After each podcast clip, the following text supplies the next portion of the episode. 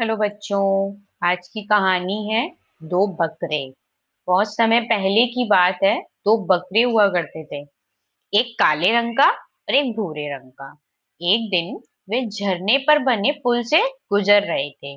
काला बकरा पुल के इस छोर से और भूरा बकरा उस छोर से आ रहा था। पुल के बीचों बीच दोनों बकरों का आमना सामना हुआ।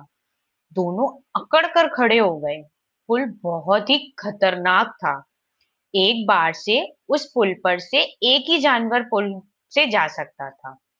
काले बकरे ने भूरे बकरे से घुर्रा कर कहा, तू मेरे रास्ते से हट जा।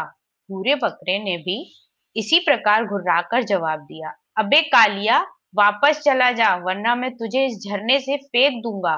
वे दोनों थोड़ी देर तक एक दूसरे को धमकाते रहे। उसके बाद दोनों एक दूसरे से भिड़ गए। फिर क्या था? दोनों अपना अपना संतुलन खो बैठे और लड़खड़ाकर झरने से गिर गए। वे झरने की धारा के साथ बहने लगे। थोड़ी देर में ही दोनों डूबकर मर गए। इसी तरह से दूसरी बार में दो बकरियाँ इस पुल से बीचों बीच सामने आमने आईं। दोनों समझदार एवं शांत मिजाज की थी। उनमें से एक बकरी बैठ गई। उसने दूसरी बकरी को अपने शरीर के ऊपर से जाने दिया। उसके बाद वे खड़ी हो गई। धीरे धीरे चलकर उसने भी पुर पार कर लिया। इससे क्या शिक्षा मिलती है बच्चों?